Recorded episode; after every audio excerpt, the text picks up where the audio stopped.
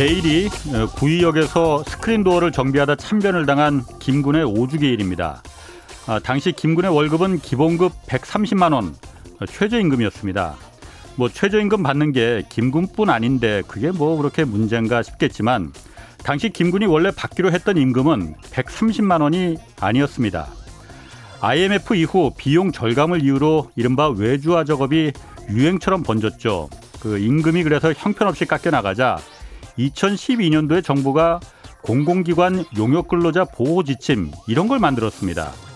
공공기관만큼이라도 용역 계약을 맺은 비정규직 노동자들에겐 최저임금이 아니라 시중 노임 단가 기준으로 임금을 좀 올려주자 이런 취지였습니다. 어, 시중 노임 단가로 따지면 기계 정비 직종이었던 김군의 월급은 240만 원 정도 됩니다. 당시 서울교통공사는 외주 용역업체에 김군의 월급 명목으로 240만 원씩을 매달 내려보냈지만 김군이 실제 받은 월급은 130만 원이었습니다. 용역업체에서 다 떼어먹은 거죠, 이거. 당시 정부 지침을 지킨 공공기관은 6%도 안 됐습니다. 문재인 정부 들어서 이런 지침이 잘 지켜지질 않으니까 공공기관 용역 근로자들을 아예 정규직으로 전환시키는 정책이 진행됐습니다. 아, 지난해 인천국제공항 이 보안 검색 요원들이 정규직으로 전환되는 걸 두고 기존 정규직들이 이 공정성을 이유로 해서 반발하는 뭐 그런 진통도 있었습니다. 그렇지만 지금까지 97%가 정규직으로 다 전환됐습니다. 뭐 보수 언론들 중심으로 해서 문재인 정부의 공공기관 용역 근로자 이 정규직화 때문에 공공기관의 인건비가 박근혜 정부 때보다 4조 원 더 늘어났다 이런 비판이 일고 있습니다. 240만 원 줘야 할 땀의 대가를 130만 원만 주면서 효율과 공정을 얘기할 수는 없습니다.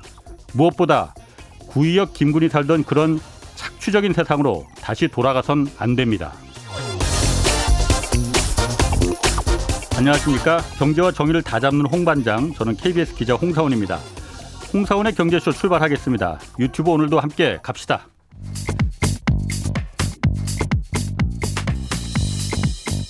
세상 어디에도 없는 중문직답 세무상담.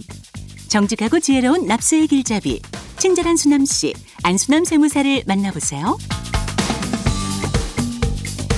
네, 다음 주 화요일부터 이제 다주택자에 대한 양도세와 종부세가 대폭 강화됩니다. 뭐 어떤 부분이 얼마나 달라지는지 좀 보고요. 또 상속세, 증여세도 좀 오늘 좀 자세히 알아보겠습니다.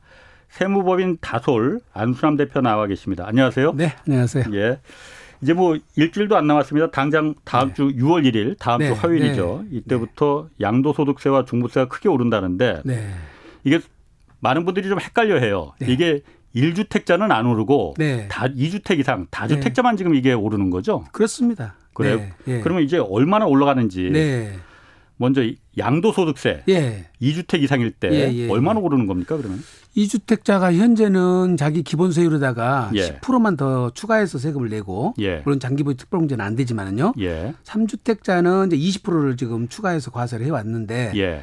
올해부터는 이제 종합소득세율이 42% 구간이 예. 45%로 3%가 올라가 있는 상황에서 아, 또 중과세율이 또 적용되니까 예. 또 올라가죠. 예. 그런다가 이제 6월 1일부터는 2주택자는 10%가 아니라 20%로 지금 상향을 시켜버리고요. 예. 3주택자는 20%에서 30%가 상향이 되니까 아, 좀 헷갈립니다. 뭐 네. 숫자가 많으니까 잘 안 들어오는데 네. 그럼 예를 들어서 그냥 네. 이렇게 물어볼게요. 예. 제가 2주택 2주택자인데 만약에 한 채를 만약 팔았어. 예.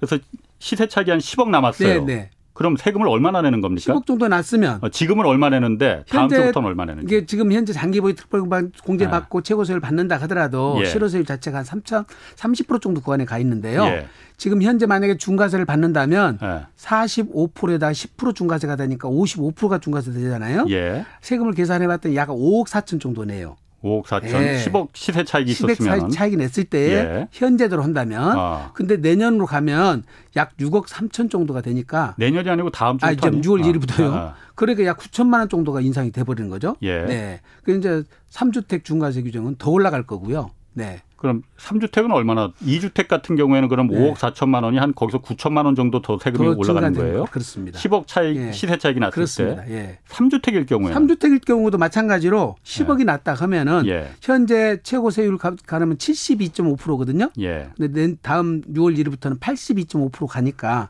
거기도 약 9천만 원에서 1억 가까이 또 늘어나죠.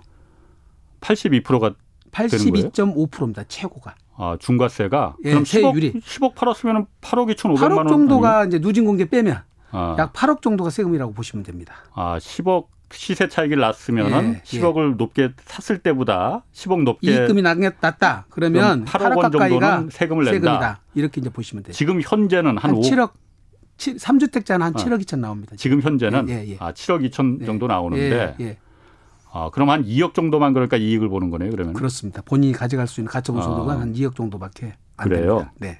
그럼 1주택자는 그냥 뭐 원래 1주택자는 지금 이제. 뭐 비과세하고 거죠. 예, 아마 지금 현재 오늘 당정협의회에서 나오는 얘기는 이제 9억 에 대한 고가주택 기준을 예. 아마 12억으로 조금 높여줄 것처럼 오히려 세제 혜택을 좀 주는 형태 같습니다.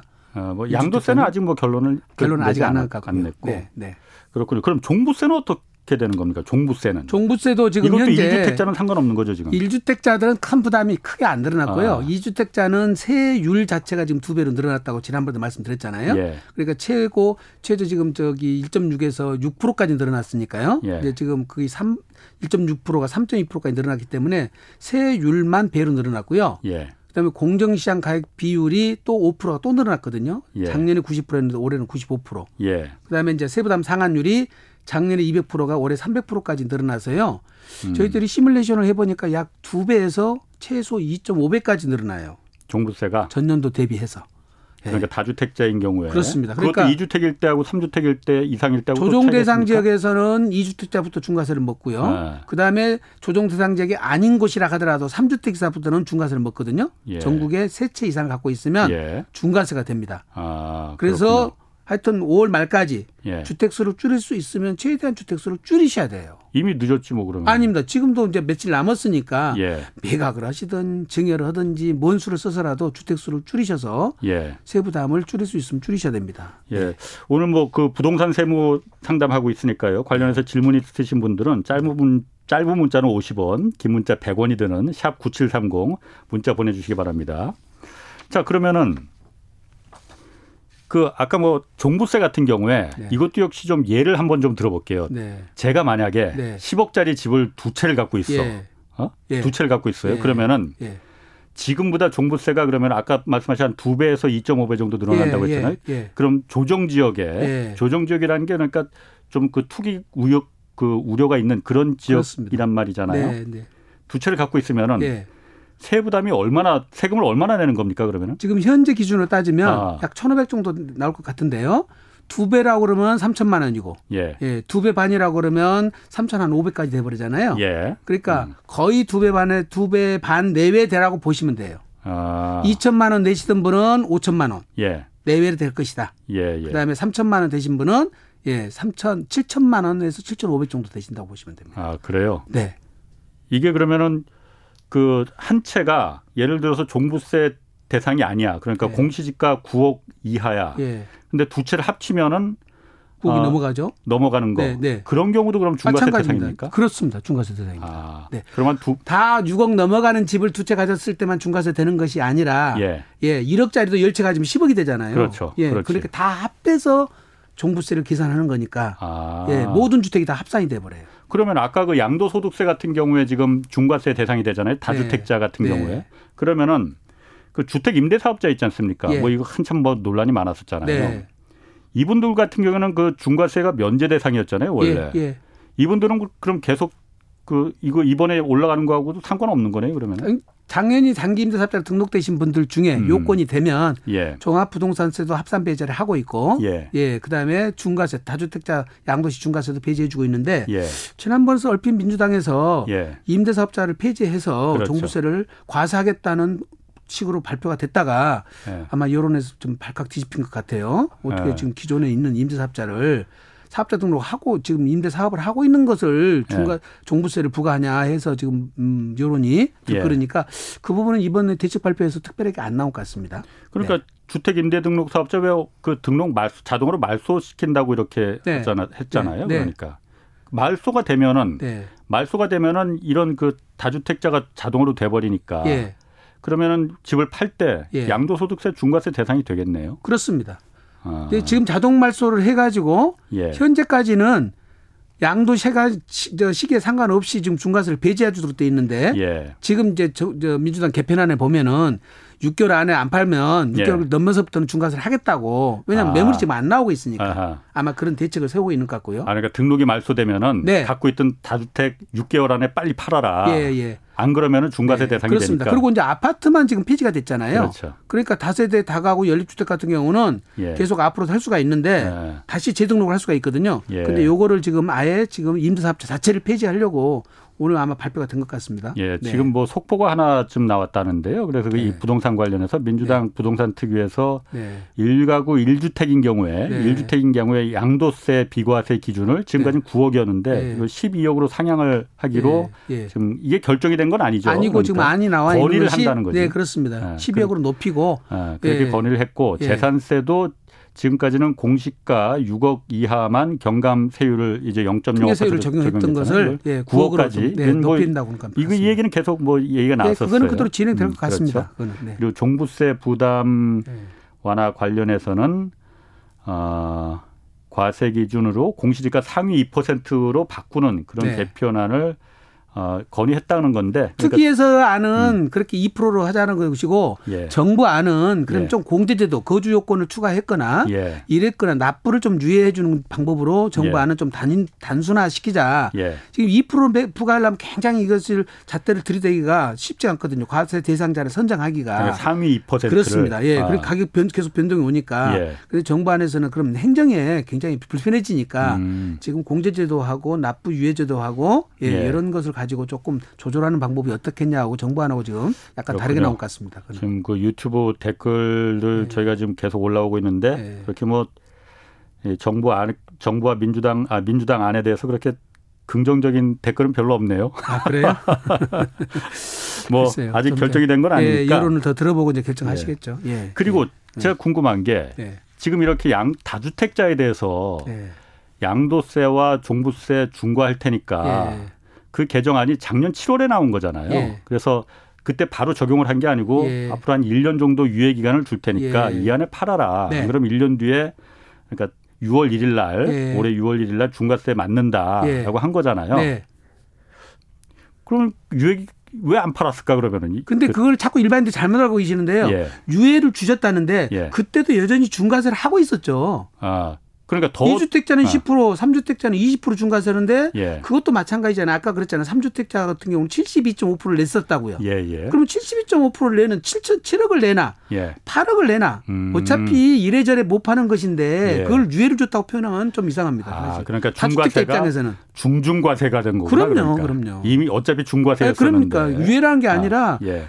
72.5%를 82.5%로 높이는 과정이 있, 었기 때문에 72.5%도 어차피 못 파는 거잖아요. 예. 그 사람들 입장에서 보면 은. 음, 예. 뭐, 예, 그렇다고 네. 하고. 그렇다고 이제 그분들 입장에서는 그렇게 해요. 네. 그건 무슨 유예냐, 지금. 네. 유예는 유예죠. 그래도 1년 예. 동안 어쨌든 네. 그 10%라도 더 맞습니다. 과세금이 예. 되니까. 예. 아, 뭐, 뭐, 그렇다고 하고 요즘 그래서 이게 그 양도소득세가 부담이 크니 이거 양도소득세 내고 파느니 예. 자식들한테 물려주는 증여가 예. 그렇게 많다고 해요. 예, 맞습니다. 그러면은 증여로 많이 돌아가 버렸죠. 예. 증여로 하면은 네.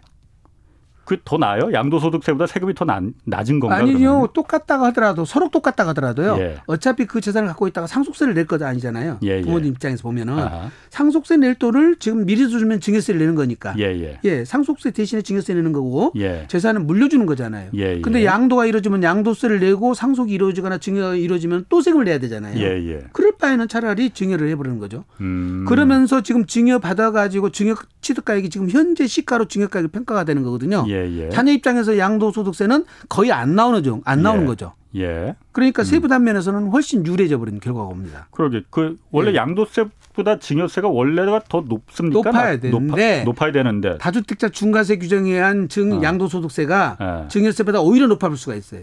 그렇겠네요. 예. 20억짜리를 줄라는데 예. 양도소득세가 8억이 나온단 말이죠. 아. 증여세는 7억이 나와요. 그렇겠네. 그럼 팔지 않고 증여를 해버리거죠. 아 다주택자에 대한 그 양도소득세가 예. 워낙 너무 과하니까. 예. 중중과세가 돼버리다 보니까 그렇습니다. 증여세보다 오히려 더 높아지는 예. 이런. 예. 네, 맞습니다. 그래서 이제 증여를 택하는 거죠. 증여가 굉장히 많이 지금 유행처럼 돼버렸습니다. 아. 예. 이 증여세에 대한 그 취득세율도 그러니까 이번에 같이 올라간다고 아, 그러는데. 720 대책에서 이미 예. 올려놨습니다 지금 예. 12%에다가 예, 예 그 부가적인 것을 다 하면 13.4%가 취득세 어. 중과세를 먹어요, 그도 어. 예, 20대 그러니까 이상은 증여 받는 사람이 예 그렇습니다. 어. 그럼 그런데도 양도소득세 내는 것보다 증여하는 게 더 그러니까 유리하다는 증여세와 증여에 따른 취득세, 중과세까지 어. 합해서 예. 비교를 해보는 거죠. 음. 그러면 이제 종부세하고 양도세를 다 감안해봐도 예, 예 그게 더 오히려 유리하다고 하면 그쪽으로 가버리는 거죠. 아 그래요? 네. 음. 자, 그 지금 질문들이 많이 들어옵니다 문자로. 네. 어, 1820님이 20년 거주한 아파트 한 채하고 네. 5억 5천에 매입한 6년 된 다중 어, 다중주택 소유하고 있습니다. 네.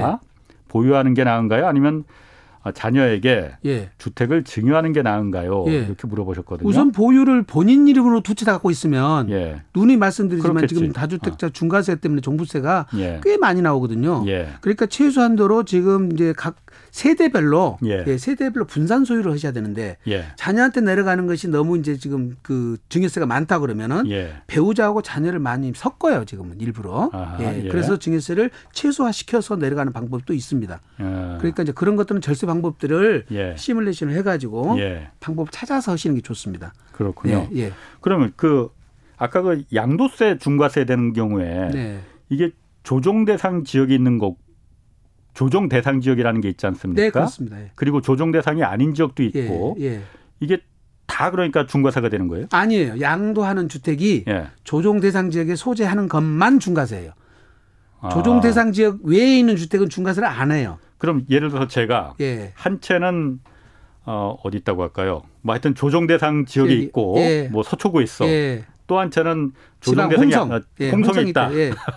뭐 홍성에 계신 분들이 예. 어떻게 들을지 모르겠지만 아니 어쨌든 조정 대상이 어. 아닌 지역이 있는 그렇게 한다면은 네. 그럼 예를 들어서 그 서초구에 있는 주택을 팔 때는 예. 중과세가 되는 거고 될 수 있죠. 예. 홍성에 있는 주택을 팔 때는 네. 중과세를 안, 안 한다는 겁니다. 네. 아. 예. 조정 대상 지역에 있는 주택을 팔 때만 중과세가 양... 되는 겁니다. 음. 예.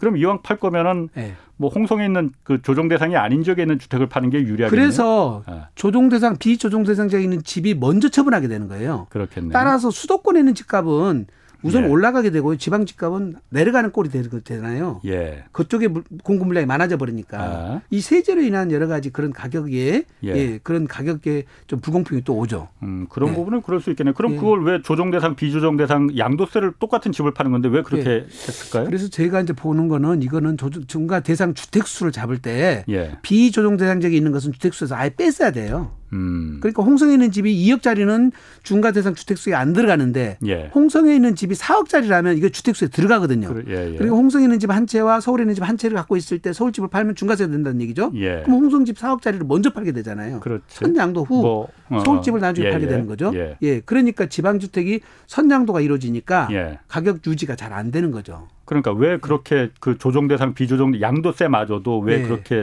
세제 좀 하면서 그거를 좀 감안했어야 되는데 네. 좀 중과 대상 음. 주택 수를 계산할 때 조금 예. 그런 거는 좀 모순 같습니다. 좀 불합리한 점이 있습니다. 예. 오하나 삼팔님이 예. 결혼해서 이주택이 되면 어떻게 어떻게 되는 건가 하고 물어보셨거든요. 네, 각각 한 채씩 갖고 아, 있다가 예. 결혼하면 혼인을 해서 예. 부득이하게 두 채가 됐지 않습니까? 아. 그래서 혼인해서 합간 날로부터 예. 5년 안에 먼저 파는 집은 비과세 혜택을 주는 거예요.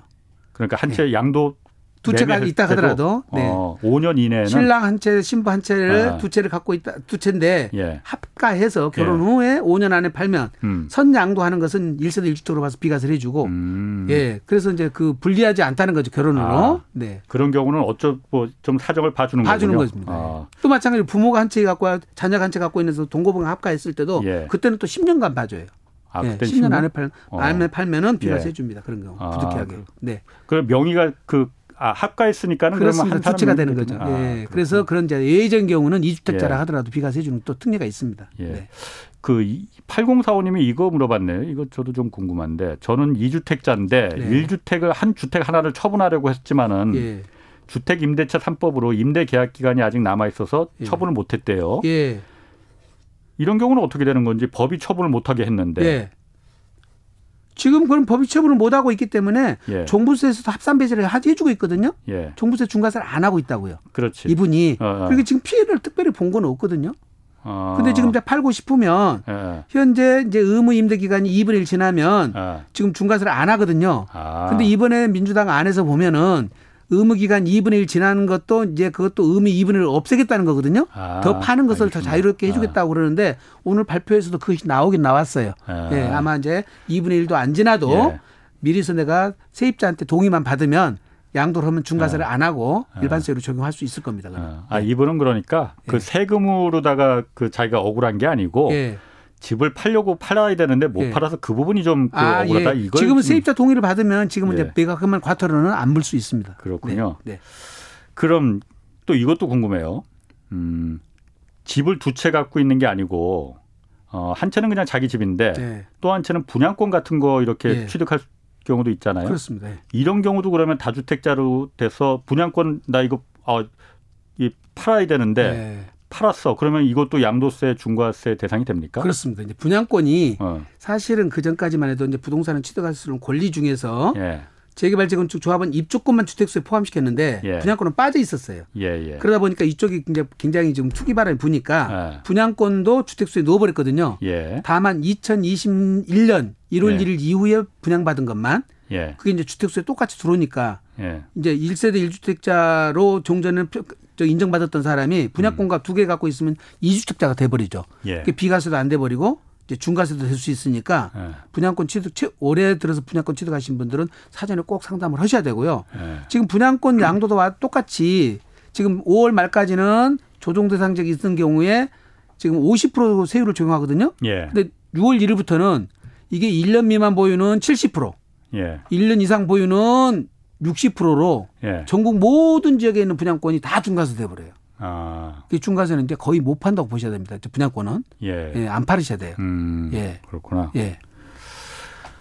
그럼 지금 오늘 어차피 민주당 이제 부동산 특위에서 정부 이제 그 물론 그 종부세랑 양도세에 대해서는 아직 좀 더 그 논의를 해보겠다고 지금 발표된 하고. 내용으로 보면은 아. 이미 발표를 했습니다 지금.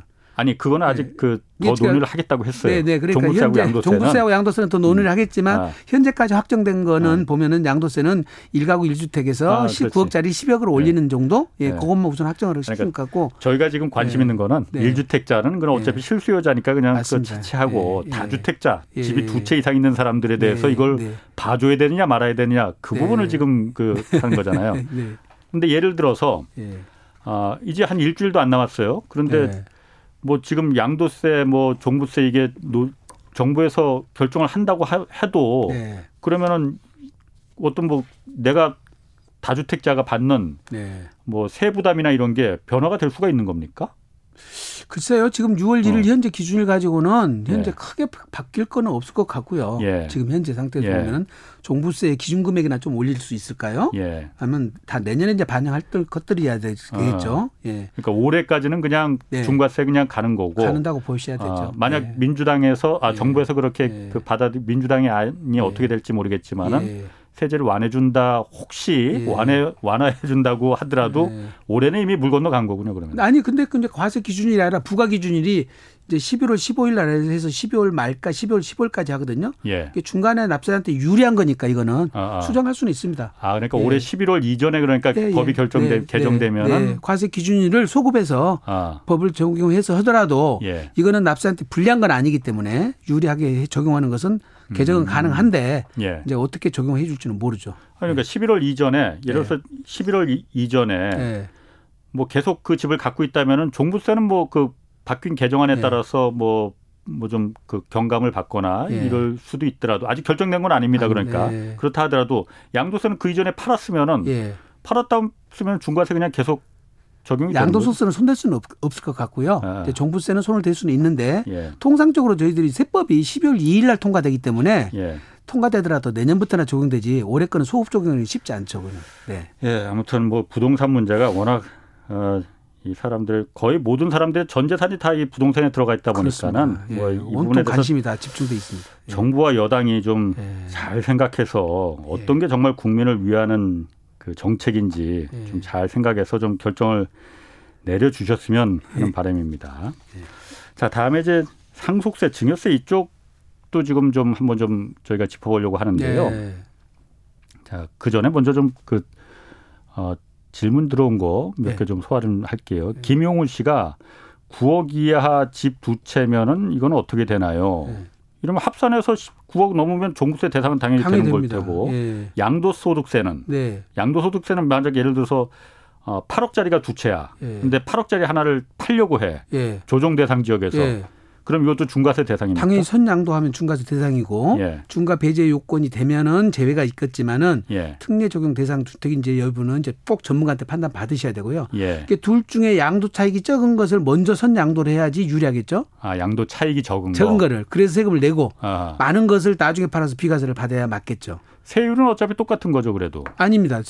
양도 차익이 적어야 세율이 낮겠죠. 아. 누진 초과 누진세율이니까. 아 누진세. 예, 아. 예, 예, 예, 세율이 똑같지 않습니다. 다릅니다. 그렇군요. 네. 네.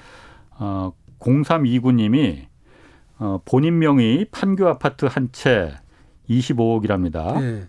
그리고 배우자 명의 수원의 오피스텔 한 채 2억인데 예. 아파트를 팔아서 10억 원의 양도 차익이 발생했을 때 예. 어, 어, 양도 차익이 10억이 그러니까 시세 차익이 10억 발생했대요. 예. 그럼 대략적인 양도세가 얼마나 될까요? 이렇게 물어보는데. 근데 이분의 경우는 예. 지금 판교에 있는 배우자의 오피스텔 2억짜리 보유한 상태에서 예. 판교 아파트를 팔면 지금 비과세가 안 돼 버리잖아요. 예. 순서는 이렇게 팔 수가 없죠. 말이 안 되죠.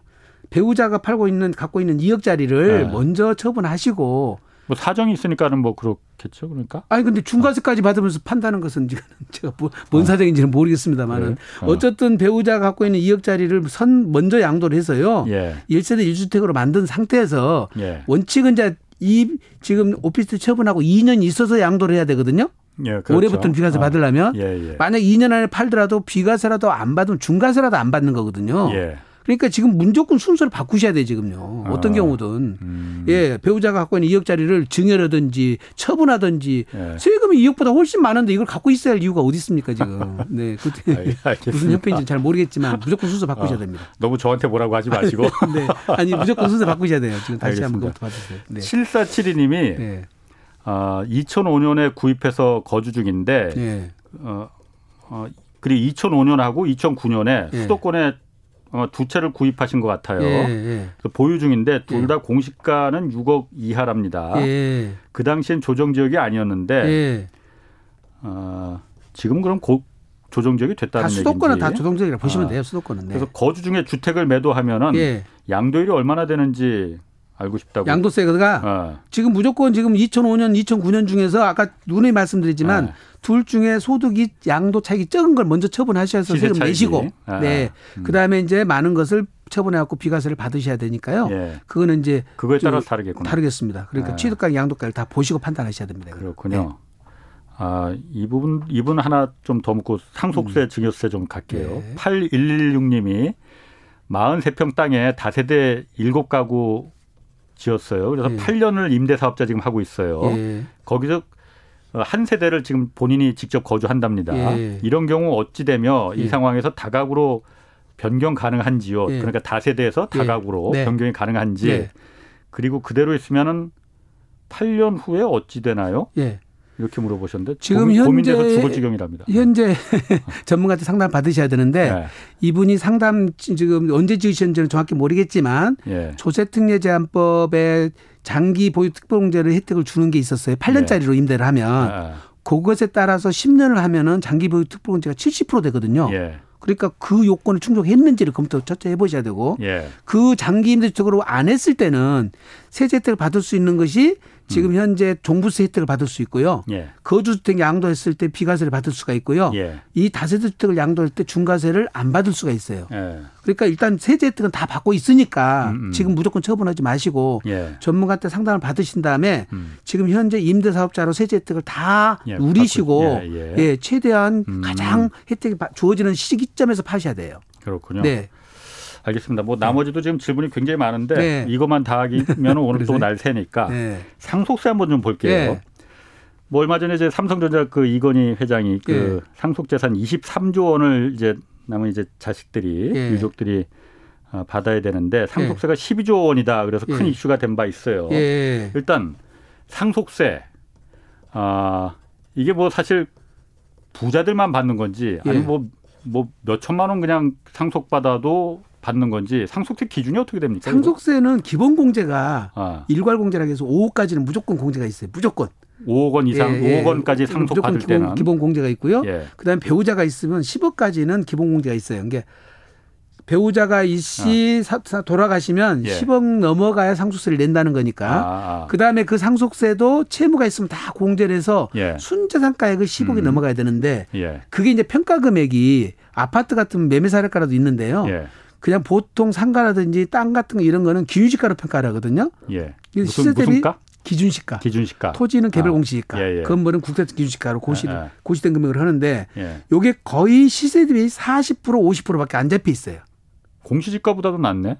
아, 지금 보통 기준시가 그래요. 개별 공시지가가. 아. 일반 나대지 같은 경우 시세가 10억짜리다 뭐 5억밖에 안 잡혀 있고요. 예. 농지다 그러면 농지나 임야 같은 거는 한 30% 잡혀 있는 것 같아요. 평균. 예. 예. 그럼 10억짜리가 지금 3억밖에 안 잡혀 있잖아요. 예. 그러니까 저평가돼 있기 때문에 상속세를 실제 내는 인원은 작아요. 어, 그렇겠네요. 네. 어. 그러니까 지금 30억 정도 돼야 예. 상속세 나올까 말까 하거든요. 근데 이제 지금 최근에 자산 가치가 많이 올라갔지만 네, 네. 2, 3년 전만 해도 네. 예, 30억 재산 갖고 있는 사람이 또 그렇게 많지는 않았잖아요. 수도권을 빼면은. 어. 그래서 지금까지는 상속세 내는 인원이 많지를 않았고 아, 1년 내 먼저 좀 정리 좀 해볼게요. 네. 저는 상속세를 누구나 다그 그 부모님 아, 돌아가시면은 예. 다 내는 건줄 알았는데 상속세는 아무나 못 냅니다. 아, 무나 내고 싶어도 네, 못, 못 냅니다. 그러니까 30억 예. 정도는 돼야지 상속세를 좀 거기서 물려받아야만이 상속세 내는 보통 거예요. 보통 다 그렇잖아요. 전세 보증금 끼고 있고 융자 아, 끼고 있으니까. 뭐 부담보 상속이라고도 예, 예, 예. 하고. 채무를 다 빼버리면 예. 순자산가액이 10억 넘으려면 실제 재산은 거의 3, 40억대 가지신 분들이 여기 해당이 되는 거거든요. 아, 그래요? 예. 그러다 보니까 상속세를 내는 납부 인원은 예. 아마 5%대 정도밖에 안 될 거예요. 아, 뭐 저만 해도 상속세하고 거리 먼 사람이네, 그러면. 네. 이제 본인들이 계산해 보시면 되죠. 예. 아. 뭐 10억짜리 아파트라도 내가 전세 6억을 줬다 그러면 그 순수자산가액 4억밖에 안 되잖아요. 예, 예. 그런 식으로 계산되기 때문에 아. 실제 상속세 부담 인원은 작다. 예. 이렇게 아, 보시면 됩니다. 그렇구나. 네. 네. 아, 저는 뭐 이게 다 내는 건 줄 알았더니 아닙니다. 예.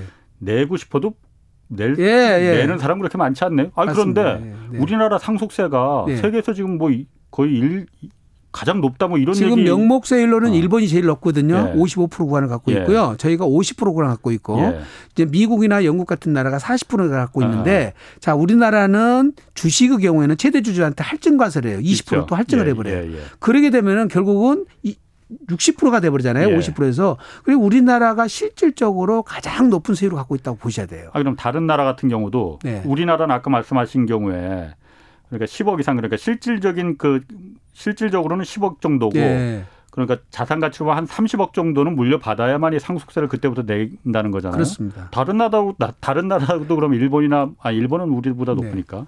미국이나 다른 서구도 그럼 그렇게 30억 미만 우선 기본적으로 최고 세율 구간이 어. 저희들이 굉장히 낮고요. 예, 예. 저희가 지금 30억 이상이 50% 구간이거든요. 네네. 요게 지금 2000년도부터가 아마 적용됐을 겁니다. 예, 예. 2000년도 재산 가치로 따져 보시면 그때 아. 30억은 어마어마한 돈이잖아요. 그렇지. 지금 따져 보면은 예. 그때 한 30%밖에 안될 예. 거란 말이죠. 예, 그 30억 넘는 거 최고 세율로 가, 갖고 있고 그다음에 공제액이 낮아요. 다른 데 비해서. 예. 미국 같으면 1인당 뭐 110억인가요? 공제를 해 준다고 그러는데 우리나라는 배우자 공제를 최대 해 줘봐야 30억까지밖에 안해 주니까 아. 공제액이 낮고 지금 말씀하신 것처럼 그렇군요. 대신 다른 나라에 비해서 평가 방법이 조금 저평가돼 있어요. 음, 저희가 그렇군요. 예, 그래서 유불리가 있습니다. 아, 네. 이 스마트님이 저도 답변 좀 달라고 왜 다른 사람만 그 답변하냐고 해서 이거 물어볼게요. 네. 서울에 네. 어머님 명의로 시가 15억 원 상당의 아파트가 한 채 있다고 합니다. 예. 배우자는 없고요. 예. 아, 그, 그러니까 배우자가 그러니까 스마트님이 없는 게 아니고 어머니가 아마 저기 그 아버님은 돌아가신 것 같아요. 그렇습니다. 예. 그 외에 연금이나 금융자산은 전혀 없습니다. 예. 증여나 상속 중 어느 쪽이 더 나을까요? 예. 팔아서 증여하는 게 더 나을까요? 이렇게 예. 물어보셨거든요. 재산 분쟁만 없다면 예. 무조건 상속이 유리합니다. 무조건. 상속이? 예. 상속이 어. 유리하셔요. 아, 그래요? 예. 왜냐하면 우선 상속을 받게 되면 예. 본인이 집 한 채 갖고 있다가 어머니 집을 상속받게 되면 예. 상속주택은 특례를 주거든요. 예. 그럼 내 집을 팔 때 비과세 혜택을 또 준다는 거죠. 예. 네. 그다음에 아까 말씀드린 상속도 동거봉양을 했으면 공제액도 또 있고 예. 따로따로 살았더라도 기본 공제 아까 5억까지는 예. 공제가 된다고 그랬잖아요. 아, 아. 그다음에 이게 상속세를 부과받고 나중에 양도세를 세금을 내면은 상속세 낼 때 평가한 금액이 취득가액이 돼서 예. 양도세 거의 없어요. 그래요? 네. 그리고 어. 세율 구간도 낮기 때문에 음. 예, 이제 가족이 여러 사람 있어서 재산 분쟁이 일어날 것 같으면 미리미리 증여를 하시는 게 좋고 예. 그런 분쟁 염, 염려가 없다 그러면 확실하게 누가 받기로 돼 있다 그러면 예, 천천히 상속을 받으시는 것이 예, 더 낫습니다. 아, 예. 그러면은 일반적으로 예를 들어서 뭐 저야 얘기 들어보니까는 뭐 음. 상속세 같은 거 걱정 안 해도 될 것 같긴 예. 한데 뭐 그런 걱정이 있는 사람이라면은 예. 네. 돌아가셔서 이제 상속을 받는 것보다 예. 아니면 증여 살아계실 때 예. 증여를 받는 거하고 예. 말씀하시는 거 들어보니까는 상속을 받는 게 더 유리하네요. 만약 재산 싸움은 없다면 그렇습니다. 형제끼리. 예, 그럼요, 그럼요. 아 그래요? 예. 음, 그럼 증여하는 경우도 아까 부동산 다주택자 같은 경우는 자, 재산이 여러 100억 있는 분 같은 경우는 상속세율이 아. 까 50%라고 그랬잖아요. 예, 예. 그렇죠? 근데 예. 증여는 수중자별로 세율을 매기는 거거든요. 예, 예. 그러면 이제 다섯 명한테 나눠 줘 버리면 예. 지금 5억 같으면 세율이 20%밖에 아니잖아요. 예. 그러니까 재산이 많은 분들은 사전에 증여를 하시는 것이 무조건 유리해요. 많으면은 많으면은. 아. 근데 지금 어머니는 집안 채시잖아요. 예. 그런 경우는 예, 상속차는 종류별로 다르겠지만은 예. 그런 경우는 굳이 상속을 음. 미리 증여하실 필요는 없겠다. 그러면 예. 상속보다 아 증여보다 상속이 유리하다는 그 기준점이 예. 아까 많으면이라고 하셨는데 예. 너무 두리뭉술하니까 한 네. 어느 정도 통상적으로 10억에서 20억까지는 예. 네, 상속세가 그렇게 큰 부담이 있지는 않습니다. 아. 더군다나 주택의 경우에는 증여를 받아버리면 내가 주택수에 지금 카운트가 돼버리잖아요. 예. 다음에 내가 집을 사더라도 요것이. 주택수에 나 들어가 버리니까 예, 예. 종부세도 합산되죠. 양도세도 분리져 버리잖아요. 그렇죠. 근데 어머니가 아. 집을 갖고 계신 상태에서는 아. 나는 자유롭잖아요. 아. 그다음에 상속으로 받으면 또 특례를 또 적용받으니까. 예. 네. 그렇구나. 네. 그러면은 아까 그 사실 그 유산 상속 때문에 예. 이 형제끼리 싸우는 거 드라마의 뭐 단골 소재란 말이에요. 예. 그런데 그럼 이 증여 같은 경우도 예. 어, 아, 이게, 이게 상속 같은 경우에 누구의 증여하느냐에 따라서 예. 이게 뭐 좀 세율이 달라집니까? 뭐 아닙니다. 우리나라는 이제 저도 그렇게 피상속이 남겨놓은 어. 재산에다가 세금을 어. 부과하는 거니까 예. 다른 나라는 유산 취득세 방법으로 가하는 데도 있지만 예. 그럼 취득자 중심으로 세금을 부과하는 거죠. 예. 우리는 돌아가신 분이 남긴 재산에다가 세금을 부과하니까 예. 누가 받냐는 것은 의미가 없죠. 아, 네. 그래서 그러니까 장남이든 뭐 그렇습니다. 차녀든 뭐 예, 상관없이 예. 상속 재산 종류에 따라서 다 차이도 없고요. 아. 다 합산해 버리니까 아. 부동산이든 주식이든 음. 골동품이든 음. 예, 이걸 다 합산해서 총 금액을 가지고 n분의 1로 그냥 다 상속 받은 사람들한테 네, 네. 누가 얼마 받았냐는 것은 세금에 영향이 없습니다. 그럼 증여는 증여는 당연히 영향이 있다고. 아까 수중자별로 세금이 부과돼요. 아. 내가 얼마 받았냐에 따라서. 증여 받은 사람별로 그렇습니다. 예. 그러니까 수중자가 늘어나 버리면 네. 똑같은 증여세라 하더라도 증여라 하더라도 증여세율이 똑같이 날아, 내려가 버리니까 예. 유리해지는 거고요. 음. 네. 그다음에 이제 증여 받은 재산 중에서는 상속인 이해자 받은 것은 5년 지나 버리면 상속세를 안 내거든요. 예. 그러니까 상속세가 그 증여세 내고 끝나 버리니까 예. 유리해지죠. 아. 예. 그럼 그러면은 그 증여든 그 증여도 상속도 네. 그렇고 예를 들어서 부담부 증여라는 거 있잖아요. 그러니까 네, 네, 네. 예를 들어서 10억짜리 어, 아파트를 네. 집을 뭐 아들한테 증여를 예. 하려고 하는데 예. 여기 전세가 지금 6억이 들어가 있다. 예. 그럼 이걸 부담부 증여라고 하잖아요. 예, 그렇습니다. 이 부담부 증여 같은 경우는 예. 어 그것도 10억에 대한 증여세를 내는 거예요? 아니면은 4억만 내는 거겠죠, 당연히? 그렇죠. 채무는 빼주고 어. 그 채무 빼주는 그 금액은 양도소득세를 물리는 거예요. 채무 빼준 만큼 예, 예. 채무는 증여세에서 빼주지만 아, 아. 10억 중에 전세금 6억은 아. 증여가에서 빼주고 예, 예. 증여세는 4억에 대해서 물리지만 아. 대신 6억은 아. 유상으로 봐가지고 양도소득세를 부과하는 거예요. 그래서 아. 버지가 집에 한 채면 1세대 비과세 되니까 세금이 없지만 예, 예. 아버지가 2주택자다 3주택자다 그러면 중과세가 되니까 예. 오히려 증여세보다 더 높아질 수가 있죠. 아 그렇게 되겠네. 오히려 더 높아질 수 있어요. 그렇게 되겠네. 네, 예. 아. 그러니까 어떤 분들은 채무를 안고 증여를 해주려고 예, 예 그걸 채무를 또 일으키는 분도 있는데 예, 예. 그런 경우는 반드시 전문가하고 상담 받고 오셔야 돼요. 어. 유리한지 불리한지 따져보시고 오셔야 됩니다. 그럼 만약에 내가 그 제가 증여를 받았어요. 네. 그 집을 한 채 증여를 받았어. 네. 근데 이, 이걸 갖다가 이걸 부동산은 그냥 아예 팔거나 권리를 뭐 다른 사람한테 넘기는 그런 경우 있잖아요. 예. 이런 경우는 어떻게 됩니까? 그런 양도하는 것도 증여받아 갖고 양도하는 것 조심하셔야 돼요. 예. 부모로부터 받아서 예. 양도를 증여를 받아 갖고 양도를 할 때는 5년 안에 팔면 예. 이월 가설학에서 예. 내가 증여받은 금액으로 세금을 취득가로 인정받는 것이 아니라 아, 아. 버지가 최초 취득했을 때 금액 그 낮은 금액으로 지금 취득가를 인정받았 받기 때문에 아. 양도세가 많아져 볼 수가 있어요. 예. 그러니까 급하게 팔 물건은 지금 증여받아서 팔면 안 되죠. 아, 5년 있다가 그럼 내가 여유가 있을 때는 예. 증여받아갖고 5년 뒤에 팔면은 예. 절세 효과가 생기는데 예. 예, 급하게 팔 거는 예, 지금 증여받자마자 음. 바로 파시면 또 안 되죠. 그게 5년이 기준이에요, 그러면? 2월 과세 기준이 5년입니다. 아, 예. 주식은 현재는 2월 과세를 안 하고 있는데 예. 내년 내후년부터는 그것도 이제 1년 지나야 예, 2월 과세 안 하도록 지금 이제 법을 또 바꾼다고 그래요. 음. 이게 자산별로 다 달라요. 아, 부동산은 5년이고 예. 주식은 지금 주식은 이월과세를 안, 안 하고 있어서 증여받아 예. 바로 팔아도 되는데 예. 그것도 이제 내년 내후년부터는 또 이제 예. 1년 지나서 팔게 이제 그렇게 만들어놨다 합니다. 알겠습니다. 네. 그 문자 소개 많이 해달라고 다들 절실하시다고 지금 밖에 PD가 좀그 보내왔어요.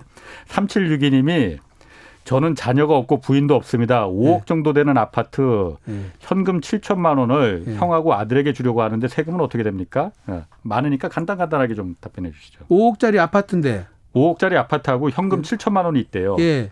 이걸 어 형한테 준다고 형한테 주려고 조카하고. 예. 예.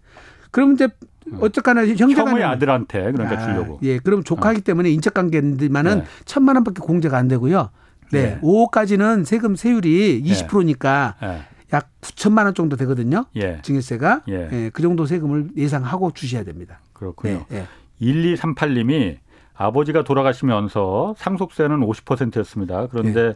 어머니가 5년 내에 혹시 돌아가시면 상속세가 예. 그대로 가산되나요? 예. 예로 예를 예로 예. 어머니 재산이 동산 부동산 합해서 30억이라면 예. 어찌 됩니까? 형제는 세 자매입니다. 어머니 재산에다가 아버지한테 상속 받으셔가지고 예. 만약에 5년 만에 돌아가시면 단기 상속 공제라는 게 있어요. 음. 아버지한테 받은 상속 그 재산은 예. 그중에 50%는 공제를 해주고 플러스 시키는 거예요. 아버지한테 돌아가시고 어머니가 그 재산 받은 받고 예. 5년 만에 또 돌아가시면 예. 네 거기서 50% 정도는 그건 공제를 해주고 예. 상속세를 부과합니다. 음. 네 그걸 아버지가 물려주신 재산 모두를 상속세를 부과하지는 않습니다. 그렇군요. 네. 8562님이 네. 생애 최초로 1년 전에 조정 지역 조정 지역의 1주택 예. 어, 공시가로 따지면 6억 초반이래요. 예. 여기 샀는데 8년 전에 부모로부터 농가주택을 예. 땅만 예. 증여로 받았습니다. 그런데 예. 지난해 종부세가 조금 나왔어요. 예. 앞으로 이, 이 1주택을 예. 양도할 때 양도세 중과가 되는 건지요? 예. 또 앞으로 종부세가 올라서 계속 부과가 되는 건지요? 예. 이렇게 물어보셨거든요. 지금 현재 어. 주택 외에 부속 토지만 갖고 있어도요. 예. 종부세 다 합산이 되네요. 이게 아, 합산이 예. 됩니다. 예. 그러니까 이거를 본인이 계속 갖고 가야 될지 예. 그냥 그거 그거를 타 지금 대 저 다른 분한테 예. 증여를 할 것인지 고민을 좀 해봐셔야 되고요. 예. 대신 지상에 있는 주택은 본인이 보유하고 있지 않잖아요. 양도소득세에서는 이건 주택으로 제하게 돼 있어요. 종부세는 음. 부속 토지만 갖고 있어도 합산되지만 양도소득세는 건물을 소유하고 있지 않은 상태는 주택이 없는 걸로 본다. 이렇게 이해하시면 됩니다. 그래요. 네. 그 공하나 공칠님이 조정 지역에 2004년 구입한 아파트 한 채 보유 중입니다. 네. 네, 내년쯤에 조정 지역에 아파트 추가로 매수할 예정입니다. 예. 종부세 등 부담하면서 보유하다가 예. 나중에 부동산 경기가 침체돼서 다주택자 양도세가 완화된다면은 예. 만약에 매수 시기와 상관없이 완화된 양도세 적용을 받게 되나요? 예. 하고 물어보셨거든요. 물론 당연히 받을 수는 있겠지만 네, 지금 조정 대상 지역 갖고 있는 집을 또 조정 대상 취득을 하시면 예. 비과세 받으려면 1년 안에 매각을 하셔야 되고요. 예. 1년 안에 전입을 또 해야 되기 때문에 예. 그 조건이 맞는지를 잘 따져 보셔야 돼요. 예. 그다음에 안 그러면 취득세 중과세 먹고 예. 양도세도 또 중과세 먹으니까 그거는 좀 그 상편을 잘 보시고 오셔야 됩니다. 그래 그런데 네. 지금 자꾸 주택이 없어서 지금 집값이 이렇게 올라가는데 네. 자꾸 이렇게 또 나중에 양도세 완화될 가능성이 있으니까 주택 다시 이제 사겠다 뭐 이런 분은 아 모르겠습니다. 네. 뭐 아, 일단 고려를 해보셔야 예. 됩니다. 여러 가지로. 네.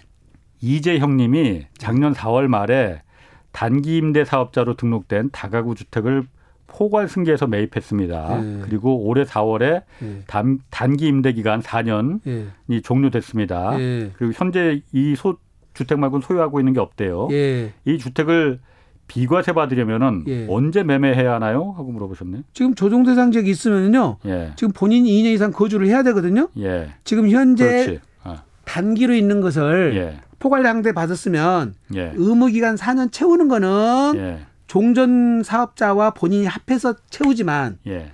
우리 1세대 1주택 비과세 중에서 거주 요건을 충족하는 거는 예. 그때는 이미 임대사업자 등록에도 거주 요건을 안 넣거든요. 안 예. 인정을 안 해주거든요. 그럼 본인이 들어가서 2년 이상 살아야 돼요. 아. 이 집에서 예. 거주를 2년 해야만이 비과세를 받을 수가 있어요. 아. 예. 그러니까 임대사업자로 등록된 것은 예. 제가 볼 때는 이거는 중과세도 배제를 못 받고 예. 예 오히려 세금이 이제 다른 집이 있으면은 예. 1세대 1주택자라 하더라도 예. 2년 이상을 거주를 해야만 이 비과세 받을 수 있습니다. 네. 음, 2년 이상 거주하면 비과세는 받는 비과세 대상은 되는 예, 거고. 예, 예. 한 채라면. 네. 어. 네. 파라나 공구님이 일시적 이주택자라고 합니다. 예. 2주택 모두 조정 지역이라고 해요. 예. 근데 현재 한 주택 하나는 10년 이상 거주해서 보유하고 있는데 예. 전세로 내년 1월 만기이고 예. 3년 에내 팔면 비과세인데 예. 임대차 법 전세 갱신 청구권을 거절하고 예. 본인 입주 시에 얼마나 거주하고 매도해야 하나요? 이렇게 물어보셨는데. 그거는 우리 세법에는 특별한 규정이 없어요. 네. 근데 이제 그건 임대차 보호법이 따져볼 일이고 음. 세법에는 저, 저, 본인들이 이사만 들어가면 될 일이니까. 예. 예. 그러니까 그거는 제한은 없습니다. 그래요. 네. 그 이건 질문 나왔으니까 지금 그 비과세 기준이 네. 양도할 때 양도세 네. 비과세 기준이 2년을 네. 거주 보유하고 있으면 되는 거잖아요. 네. 근데 지금 그 임대차법이 이제 삼법 어, 그 개정되면서 예. 전세 계약 청 계약 청구권이 있으니까 예. 4년을 이제 전세 임, 예, 예. 임대를 해줄 수 있는 거잖아요. 임차를 예, 예, 할수 있는 권리가 생기는 거잖아요.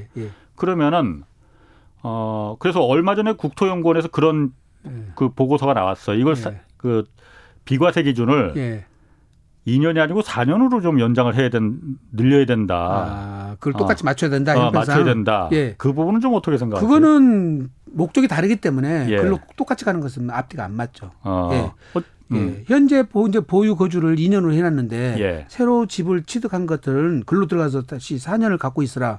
예. 거주해라. 아. 그거는 너무 가혹하다고 보여야죠. 가혹하다. 네. 아. 예. 그러면 종전주택도 똑같이 가져야 되는데 예. 종전주택은 2년만 보유 거주해도 비과세를 받고 새로 음. 이사 간 집은 다시 4년 가서 살아라. 그거는 조금 형평성이 안 맞잖아요. 알겠습니다. 네. 네. 그 8089님이 모두 조정 지역이라고 합니다. 일시적으로 네. 어, 1가구 2주택으로 쥐, 그 취득 주택에 세입자가 있어서 네. 전세 계약 종료일에 입주할 예정인데 네. 어, 전세 계약 종료일이라는 게 이게 서류상 계약일인 건지 아니면 예. 전세자가 퇴거하는 시점인지 이게 예. 궁금하다고 물어보셨거든요. 아 그래요? 지금 현재 취득세에서는 어. 네. 일시적 1세대 2주택 요건이 네. 무조건 1년 안에 팔아야 돼요. 예. 그 대신 양도소득세는 음. 세입자가 있으면 잔여 기간까지 봐준다고 그랬거든요. 예. 잔여 기간까지 봐준다는 의미는 계약서상 잔여 기간이에요. 예. 예 퇴거 일자가 아니라 그러니까 아. 이 날짜를 맞춰서 들어가야지만 됩니다. 원칙적으로는. 그렇군요. 그 종부세 관련해서 질문 하나 들어왔어요. 네. 0347님이 네. 서울 지역의 2주택입니다. 네. 기준 시가가 16억. 예. 그러니까 공시가가 16억이에요. 예. 배우자 소유인데 예. 아 아니구나. 이거 이 16억짜리가 하나가 있고 예. 배우자 소유의 기준 시가 또 13억짜리가 예. 또 있다고 합니다. 어, 배우자 6%, 본인은 62%, 딸 32% 이렇게 지분이 돼 있나 봐요. 올해 종부세는 얼마가 나올까요? 이렇게 나 아니 그러니까 16억짜리는 누가 소유하고 있어요? 그럼 본인이 본인 소유하고 아, 아. 그다음에 13억짜리는 배우자. 예. 아, 근데 아, 배우자인데 아까 본인이 62%고 또 갖고 있고 지분을 공동 소유한 것처럼 말씀하시네요. 이 전체 그러니까 29억을 두 채가 29억인 것 같은데 네. 전체 그그 그 지분율이 어, 이건 좀 말이 안 맞는데. 어쨌거나 음. 인별과세기 때문에요. 예. 본인이 16억짜리에다가 13억의 일부 지분을 갖고 있으면 예. 그 지분을 곱해가지고 플러스를 여기다 시켜야 돼요. 예. 그러니까 13억짜리 60% 갖고 있으면 7억 8천이 되지 않습니까? 예. 그럼 그래가지고 23억 8천이 되니까 예. 중과세가 맞겠죠. 예. 음, 그러면 알겠습니다. 그 정도는 세금이 한 2천에서 3천 나올 것 같습니다. 어. 네. 마지막 질문으로 아마 될것 네. 같은데 8287님이 저희 부모님이 다가구 주택을 매입해서 7년 전에 원룸형 도시형 생활주택을 갖고 계십니다. 네. 전부 원룸 10가구에 그리고 부모님은 4층에서 생활하고 계신데요. 네. 그럼 종부세가 또 얼마나 나올까요? 이렇게 물어보셨거든요. 지금 임대 등록을 안 하셨으면 예. 이 다가구 주택 원룸형은 예. 1주택으로 보거든요.